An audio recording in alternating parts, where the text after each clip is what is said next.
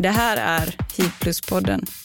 I den här podden pratar vi om hiv ur olika perspektiv och om förändring över tid sedan hiv först upptäcktes för 40 år sedan. I tidigare avsnitt har vi pratat med en person i taget, men eftersom dagens tema är relationer passar det bättre att prata med fler personer den här gången.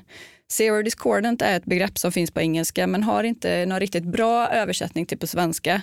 Det betyder att den ena personen lever med hiv och den andra inte.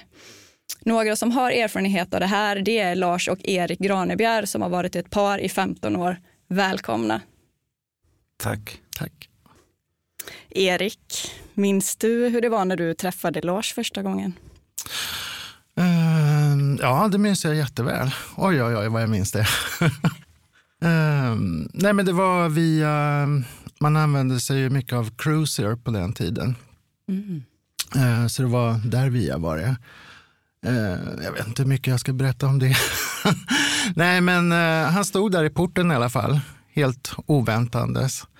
Uh, och så tänkte jag så här, men gud, oj vilken snygg ung kille liksom. Ja, sen så blev det som det blev. Blev ni kära liksom på en gång? Eller blev du det?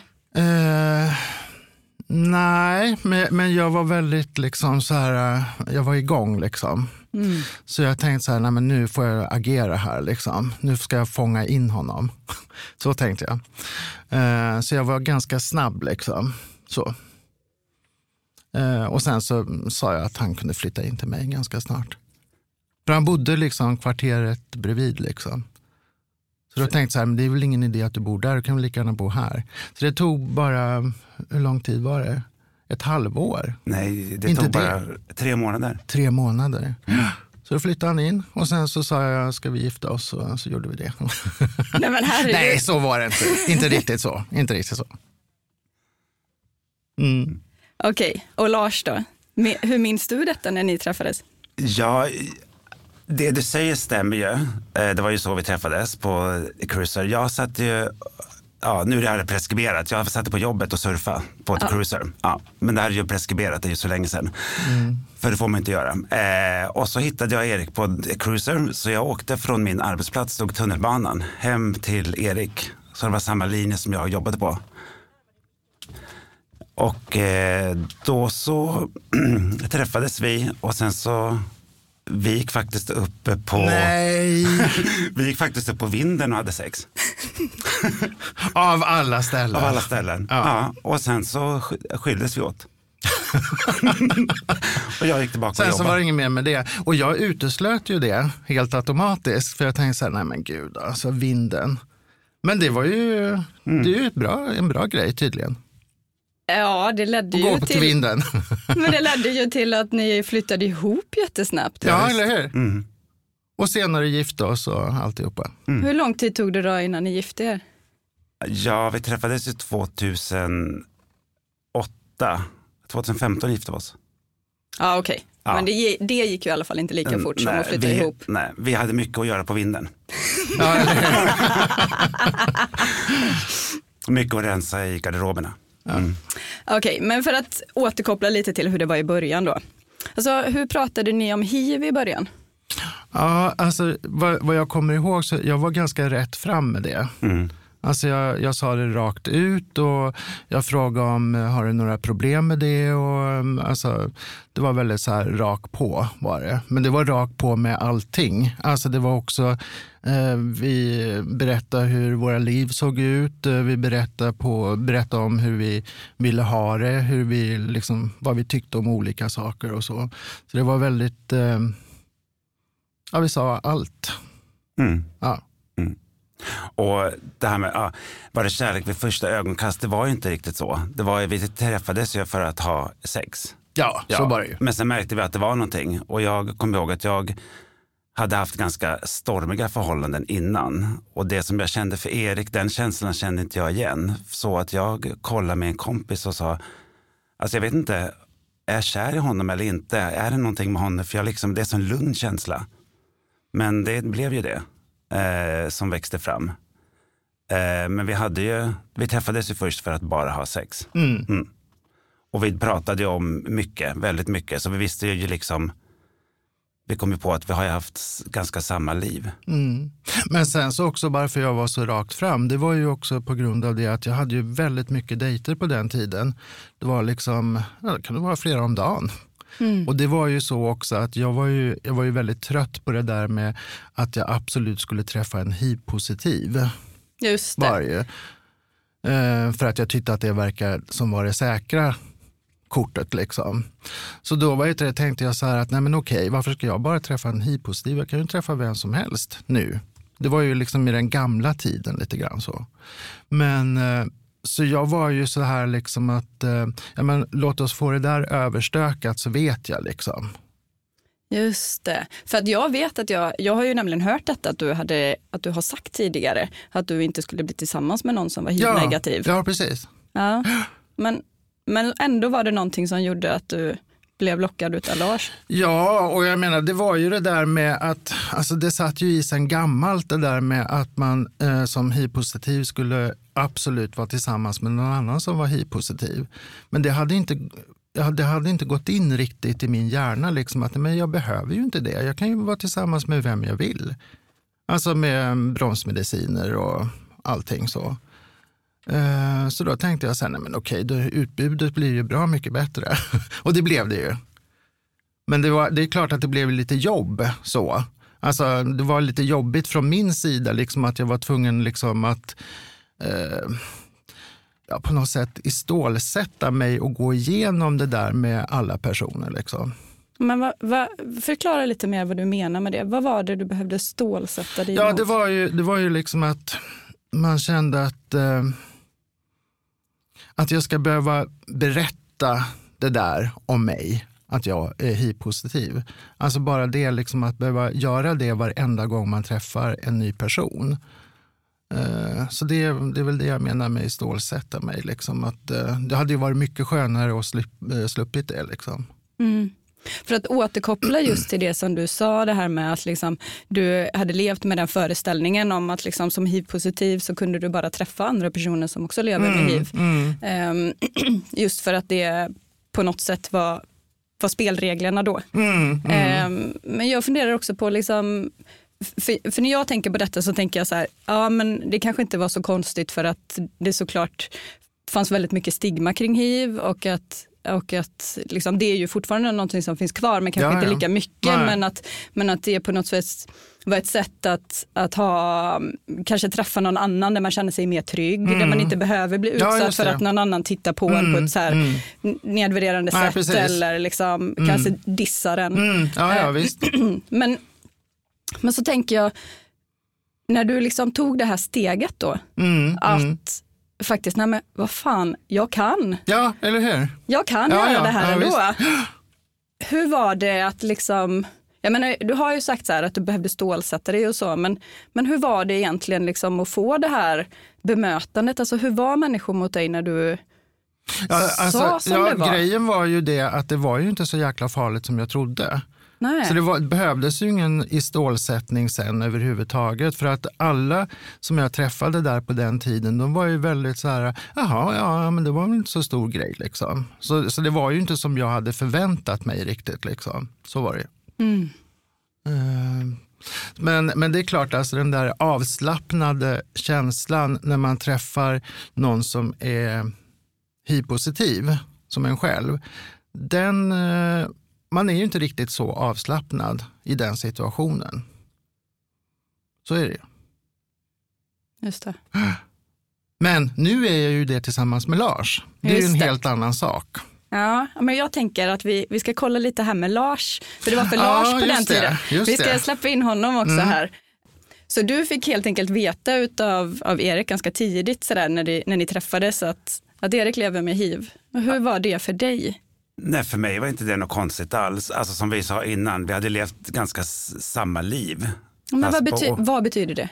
Nej, men alltså, vi hade varit ute och festat mycket, eh, legat runt mycket, eh, varit inom situationstecken, för det är så laddat ord, men eh, oaktsam om man ska säga. Eller man, ja, man gjorde saker för stunden, som alla gör. Eh, och jag hade väl bara, och det är också ett laddat ord i den meningen, jag hade väl bara tur eh, om man vill benämna det så, att inte jag fick HIV. För jag jag eh, valde ju att ha sex i situationer som jag ville ha för stunden. Eh, så när Erik berättade att han hade hiv, ja men det hade lika bra kunnat vara jag. Och nu var ju det här 2008 eh, och som gayperson i, för jag flyttade till Australien när jag var 20 mm. och upptäckte en helt ny värld och där var det en helt annan gayvärld och prata om det på ett annat sätt, prata om HIV. Så jag hade ju redan klarat av allt det där i mitt huvud om HIV och visste vad det var och mm. hur man kunde få det och att det fanns eh, man kunde bara ta ett piller och ja, bara och bara, men ni vet vad jag menar. Men, så när jag träffade Erik, då hade jag redan bearbetat allt. Så för mig var det inget konstigt med Erik, eh, att han hade HIV. Och sen är det ju det att det sexet vi hhade då eh, visste ju både jag och Erik att ja, det är ju mindre risk. Alltså det var ju, ja. 0,00001 ja. ja. typ. Så behövde ju inte tänka så mycket på det. Nej. Att Erik har hiv. Men jag så visst, ja, och så frågade, jag har för mig att jag frågade, men tar du mediciner? Ja, ja men då, ja. Mm. Så för mig var det så naturligt, det var aldrig någon oro. Nej, och det, det här du, som du berättar, att du liksom hade gått igenom den processen redan mm. innan.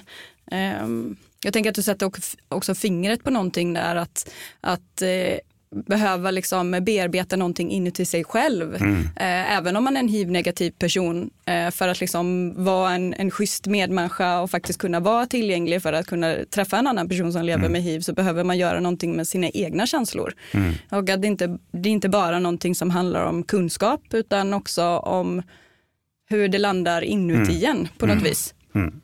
Ja, och, och jag var väl färdig med allt alltså mitt singelliv. Jag hade varit singel i fem år och jag var ganska, ja, Erik kanske säger att jag var ganska arg. Det var jag väl. Alltså jag var ganska bestämd. Nej, nej inte arg, men, men, du var, nej, inte arg nej. var du inte, men bestämd var du. Ja, för jag hade upplevt dåliga förhållanden så jag var så här, orkar inte med det här. Men sen när jag träffade Erik, då var det så lugnt.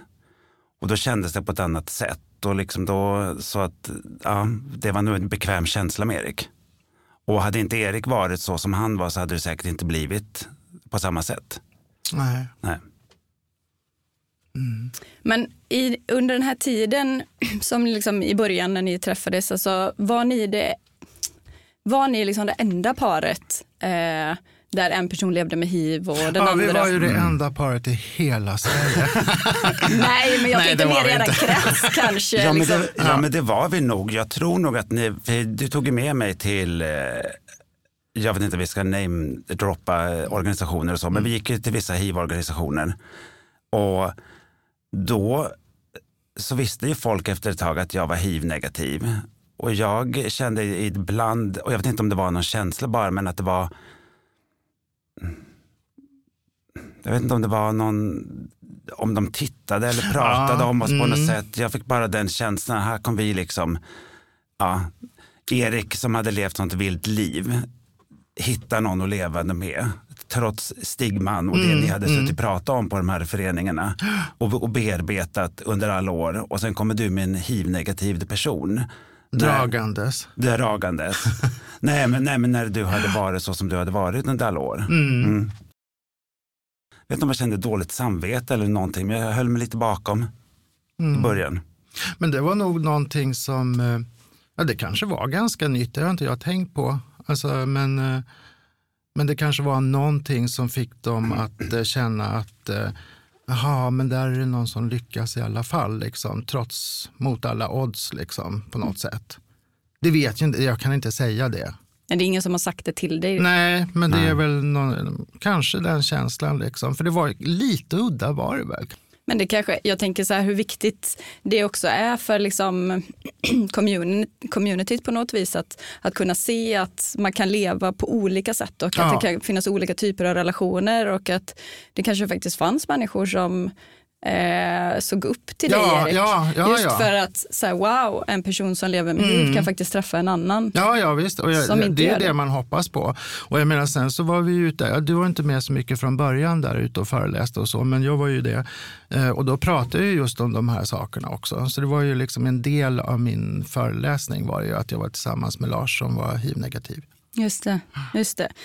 Alltså, vi ska återkomma till det temat Mm, lite senare, men, men jag undrar lite grann, hur ser det ut idag? Alltså, det har ju förändrats ganska mycket sedan 2008, alltså hur situationen med hiv ser ut. Och, alltså, det är en annan typ av verklighet vi lever i idag. Är ni liksom det enda paret idag som ni känner som där den ena parten lever med hiv och den andra inte? Eller? Vad, vad, vad vi vet i alla fall. Vi har inte för... Det är en bra känsla att vara med enda i Ja, visst. hela Sverige. Ja. Nej, men ni förstår vad jag menar. Ja, jag vet, nu var vi där igen. Men det är bra, det var Ja, tydligt. ja, precis. Nej men alltså jag, jag vet inte för vi pratar inte så mycket. Vi har ju vänner som vi vet att eh, det är någon som är hiv-positiv men den andra vet vi inte. Vi pratar inte om det. Nej, Eller man det är ställer liksom- inte frågan så för det är inte relevant det längre. Det är som att Ja, nej men jag vet inte. Det känns orelevant Ja, faktiskt. eh, om vad den personen har för hiv-status. Så vi vet faktiskt inte. Nej. Alltså det, det känns orelevant för oss, men jag kan tänka mig alltså att eh, det skulle kännas väldigt relevant att prata om det så här som vi gör nu. Mm. Så att man verkligen fattar att eh, det är liksom inga problem. Nej. Vad är då det viktigaste, tycker du, eh, som behöver komma fram idag? Um, ja, alltså först, först så tycker jag då att man ska förstå grunden till alltihopa. Det är det viktigaste av alltihopa. Alltså läsa på lite hur det har sett ut från början, hur det var. Och jag har ju levt med hiv i 30 år. har jag gjort. Så det har ju gått några turer sedan dess. Liksom. Så det är det första. Och sen så eh, ja, så kan man ju sätta sig in i, i bilden själv. Liksom. Hur skulle det kännas om eh, det var mig det gällde? Och sen så, ja, hur är det i nutid liksom? Mm. Och hur bra det har gått. Mm. Hur framåt det har gått. Om man faktiskt är intresserad av att veta mer om både hur det har varit och vart vi är idag så kan man faktiskt lyssna på Mm. avsnitten som Hiv plus-podden har gjort tidigare för där tar vi faktiskt upp det. Mm, mm. Okej, men jag är intresserad av en grej som jag ändå har hört er säga nu flera gånger. Mm. Det är att ni liksom återkommer till att ni verkligen kunde känna er så trygga och lugna med varandra. Vad tror ni att det handlar om?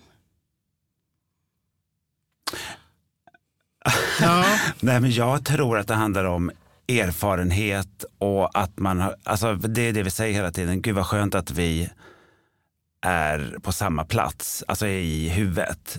Vi har liksom gjort det här alltså med att festa och ligga runt och ja, alltså vara singel, allting som man gör när man är singel.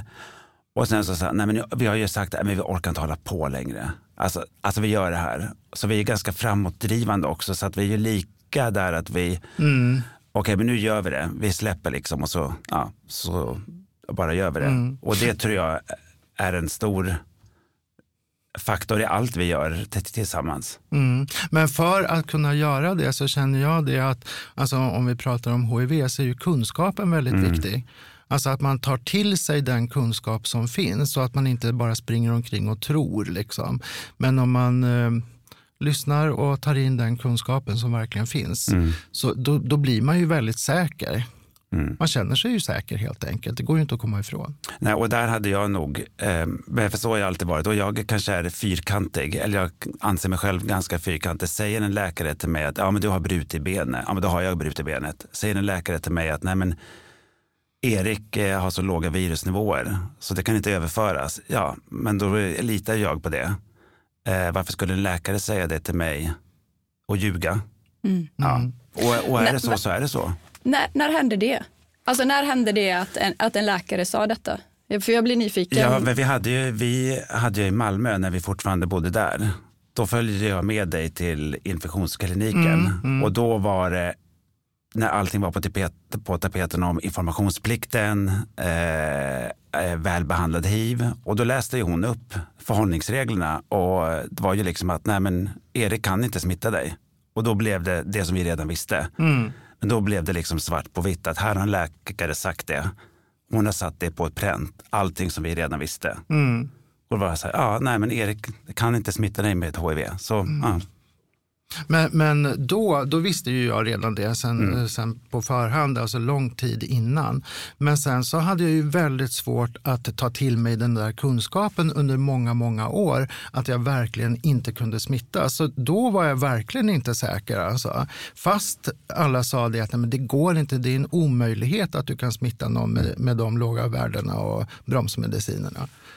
Och nu använder också... väl inte vi ordet smitta längre, vi använder ja, överföring. Ja, ja. Kommer jag på men, ja. Mm. men, men jag tänker, för jag tror att du, jag tror inte du har varit ensam med detta Erik, att liksom vetat att man har pratat om detta ganska länge inom, inom communityt, att mm. man visste att nej, men det går inte föra över nej. innan det faktiskt liksom kom tydliga riktlinjer där Sverige gick mm. ut och sa, ja, när Folkhälsomyndigheten sa att nu är det så här. Mm. Och det tog ju tid innan Sverige, Sverige var ju ändå liksom sen på den ja, rollen. Ja, Man visste ju internationellt långt innan detta att det faktiskt var mm. så. Mm. Um, men vad var det som gjorde att det liksom förändrades för dig? När, när sjönk det liksom in och du, du kunde känna dig trygg med att jag kan inte föra över hiv till Lars? Ja, det var nog eh, efter mitt eh, förhållande som jag hade innan Lars. Eh, nu är jag väldigt dålig på årtal och sånt där så jag kommer inte ihåg. Men då höll vi, eh, i det förhållandet så var han hiv-positiv och, och jag också. Då. Eh, och då höll vi på med att fråga ut våra läkare om det ändå var svårt eller, eller om man ändå kunde smitta smitta eller för, överföra hiv eh, fast man hade låga värden och att det var någonting med olika stammar. Och, och då, var vi, då var vi osäkra till och med då när vi båda två var hiv-positiva. Men sen så efter det, då, efter några år, så höll jag på att föreläsa. Så då var det ju det att jag, jag upprepar ju det där hela tiden att nej men det, det är omöjligt. Liksom. Och då gick det väl in då tydligen efterhand. Liksom. Mm. Att det var hur det var. Det, jag tycker det är en jättefin övergång för att jag vill jättegärna liksom veta mer om hur det kom sig att ni började engagera er i hiv-organisationer. jag vet ju att du började tidigare Erik, så du mm. får jättegärna börja berätta om hur det kom sig att du började engagera dig. Mm. Nej, eh, först då så Eh, då på 90-talet där någon gång när jag blev eh, ah, nu säger jag smittad igen. Eh, ja, men då eh, så var jag ju där mycket på grund av att få hjälp helt enkelt. Eh, hjälp att bearbeta, det var mycket sorg och, och så. Eh, men sen så efterhand så, så blev jag mer och mer intresserad av att verkligen göra någonting. Då. Så då, då började jag och, jag inte engagera mig, men jag var med på olika olika saker som anordnades och så. Eh, så det var väl först liksom lite i slutet där när, vi bodde, eller när jag bodde i Stockholm som jag började eh, föreläsa. Så då gick jag bredvid en tjej först. Och det där gav ju mer smak för att jag tyckte att ja, men okej, här kan jag verkligen göra skillnad. Liksom. Jag kan få folk att förstå mm. och berätta min historia. Men då var det ju också ganska, ganska nära var det ju. Eh, där som det hade varit jobbigt. Så de historierna var ju väldigt hjärtskärande. Just det. Var de ju då, i början där. Vil vilken tid ungefär var detta tror du? Um, kunde det vara 2000-talet någon gång? Ja. Tror jag.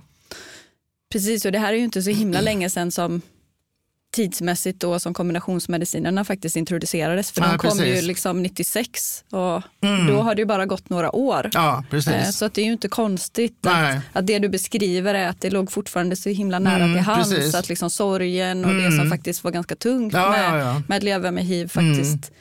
var där under ytan. Mm, mm. Och man fick ju liksom till och med ja, bryta ibland för att eh, man orkar inte berätta liksom, hur det var. Men sen så det där förändrades ju då, så det blev ju liksom, ja, bättre och bättre, vad man ska säga. Så då blev det mer liksom, eh, då var det, handlade det mer om eh, kunskap och forskning och hur det gick framåt och, och så. Mm. Spännande. Ja. Lars? Ja. Hej. Hej! Har ni haft, hur- ett- har ni haft ett trevligt samtal? ja, ja, ja. Vi har det jättetrevligt här utan dig nu. Men hur, hur kom det sig att du började engagera dig i hiv-frågor? Ja, jag stod och tänkte på det när du ställde Erik den frågan. För alltså, jag har alltid varit en människa som alltid har varit så här rättvis. Eh, eh, alltså jag hatar orättvisa. Jag har ju varit det ända sedan jag var liten. Jag har massor med idens, eh, incidenter när jag var liten som inte hör till det här men som jag verkligen så här, kommer ihåg att nej, men här har jag liksom varit för rättvisa. Och det började väl, alltså när jag och Erik träffades och vi började eh, gå till eh, hiv-organisationer för Erik ville att jag skulle hänga med så såg jag och träffade människor som antingen var i början som precis hade fått sin hiv-status eller de som hade levt med det länge. Och sen efter ett tag så hörde man ju historier. Och då tänkte jag så här, men alltså, nu är jag tillsammans med Erik och jag vet att det funkar. Varför utsätts människor för det här? Och det var det som triggade mig att nej men det här, det här kan ju inte vara så här. Och det var ju med hiv. Men sen så är ju jag också så med andra frågor. Men då blev det så, för jag var ju med på mycket eh, träffar och eh, satt och lyssnade på många föreläsningar. Och sen fick vi frågan Mm, eftersom ja, en hiv-negativ och en hiv-positiv. Så då började vi att samarbeta med en projektledare hur vi kunde lägga fram det här i våra föreläsningar. Och så började vi att Mm. föreläsa. Och så träffade vi också en del människor alltså, eh, som hade sökt sig då till organisationen. Eh, och sen så ja, hade vi snack med dem Mm. och, och så. Mm. Så vi hade ju direktkontakt också. Mm. Någon som precis hade fått, ja, i ett par som precis hade fått, den ena hade fått ett hiv-besked. Mm. För rädsla kommer från okunskap och okunskap är väldigt, kan ju sätta jättemycket griller i huvudet som inte ens är logiskt. Så det var ju liksom bara att köra en, en logik utan att liksom känslor, de kan vi sätta åt sidan. Så, ja. Mm. Men räckte kunskapen för att liksom, eh, räckte kunskapen för de här paren? Nej, alltså jag tycker ju då som hiv-positiv alltså, eh, att jag gav liksom på något sätt något annat slags stöd till den hiv-positiva killen. Och, och han hade nog, tror jag, hoppas jag, en, en känsla av att jag också var hiv-positiv, alltså en levande människa som också var, eh, vad heter det, eh, levde i ett sånt förhållande. Liksom. Just det. Jag kan inte riktigt beskriva hur, Nej. men, men det, är liksom, det känns liksom, alltså det här samspelet Mm. Gör det på något sätt. Ja, men det är intressant tycker jag. Eh, det du beskriver det han, handlar ju någonting om att kunna spegla sig i, Ja, dig ja, och att precis. kunna vara en, en, en person, ett kött och blod Ja, som, precis. som faktiskt lever och mår bra. Mm, precis.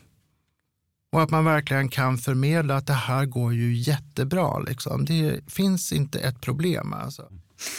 Men eh, om vi återgår till de här eh, föreläsningarna som ni gjorde. Mm. Vad var det ni pratade om då?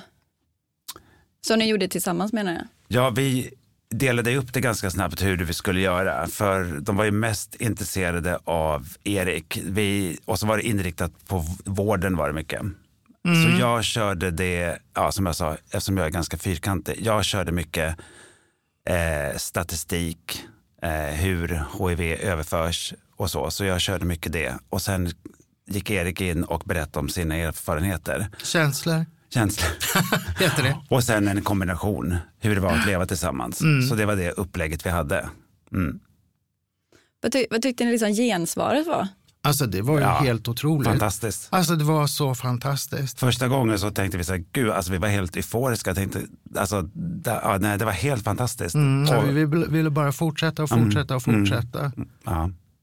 Men tror ni att eh, det var liksom just det att ni var två, att, att det var just den här kombinationen som, som gav Mm. Ja, den här ja. effekten? Mm, Absolut. För jag hade ju föreläst själv innan och det var ju inte alls samma sak. Jag var ganska euforisk då också av eh, publikkontakten.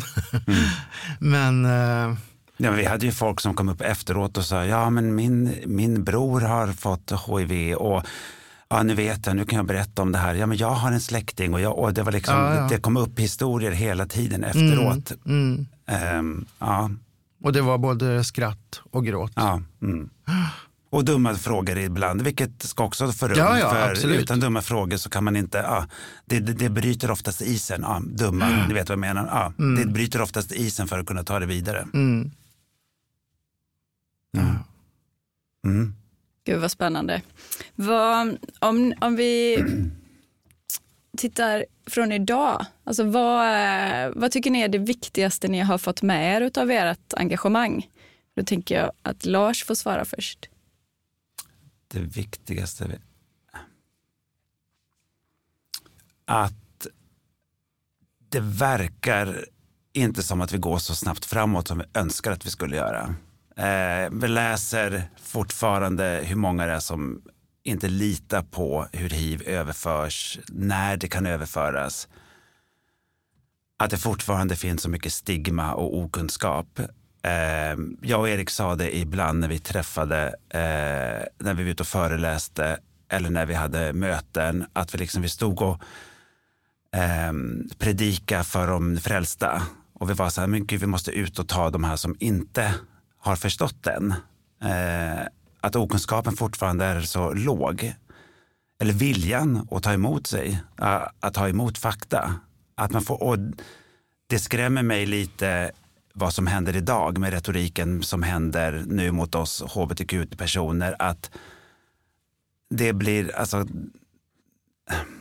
att vi inte kommer snabbare fram. Det var det, ja, det känns som att man liksom tar två steg fram och tre steg bak.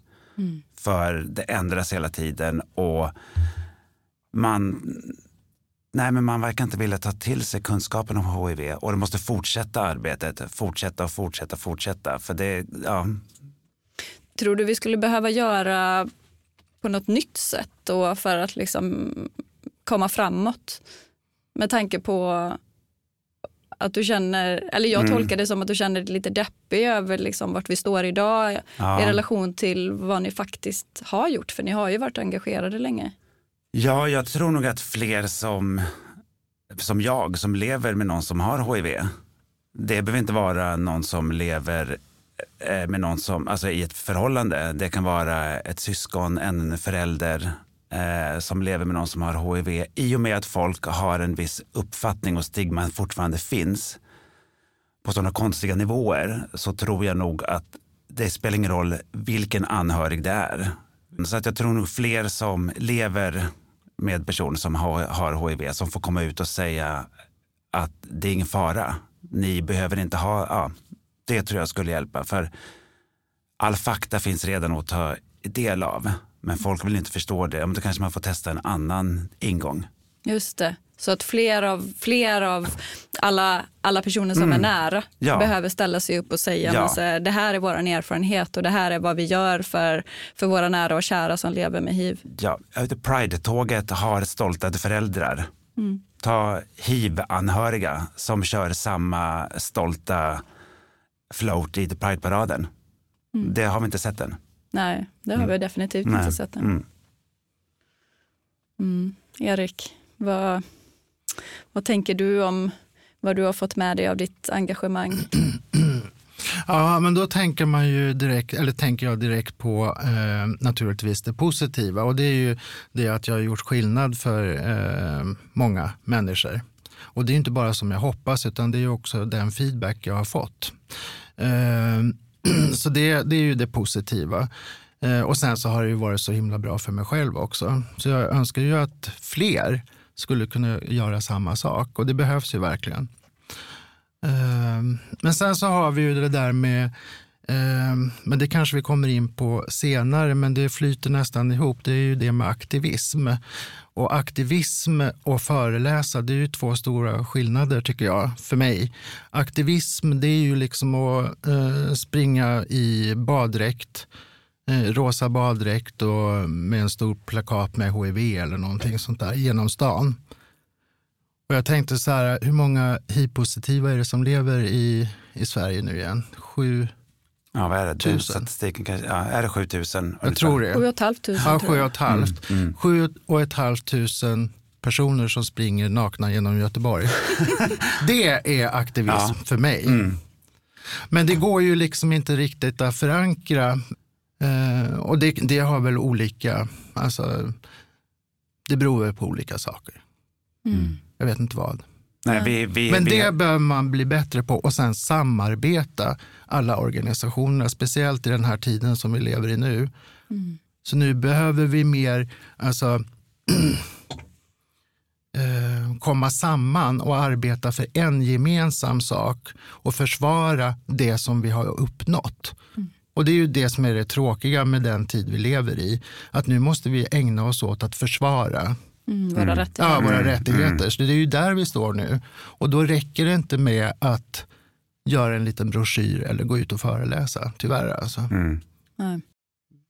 Alltså jag tyckte det var ganska bra aktivism att åka omkring i, en, i den här cykelvagnen, kommer du ihåg det? Mm, mm. Eh, som drag queen som jag gjorde genom Malmö. Åt banan. Och åt banan. det tycker jag var bra aktivism. Ja. Lite mer sånt kanske. Mm. Tack så jättemycket för att ni ville vara med i Hiv Plus-podden. Det har varit så roligt att få Ja, prata med er. ja, jättekul. Tack Linda. Tack. Tack.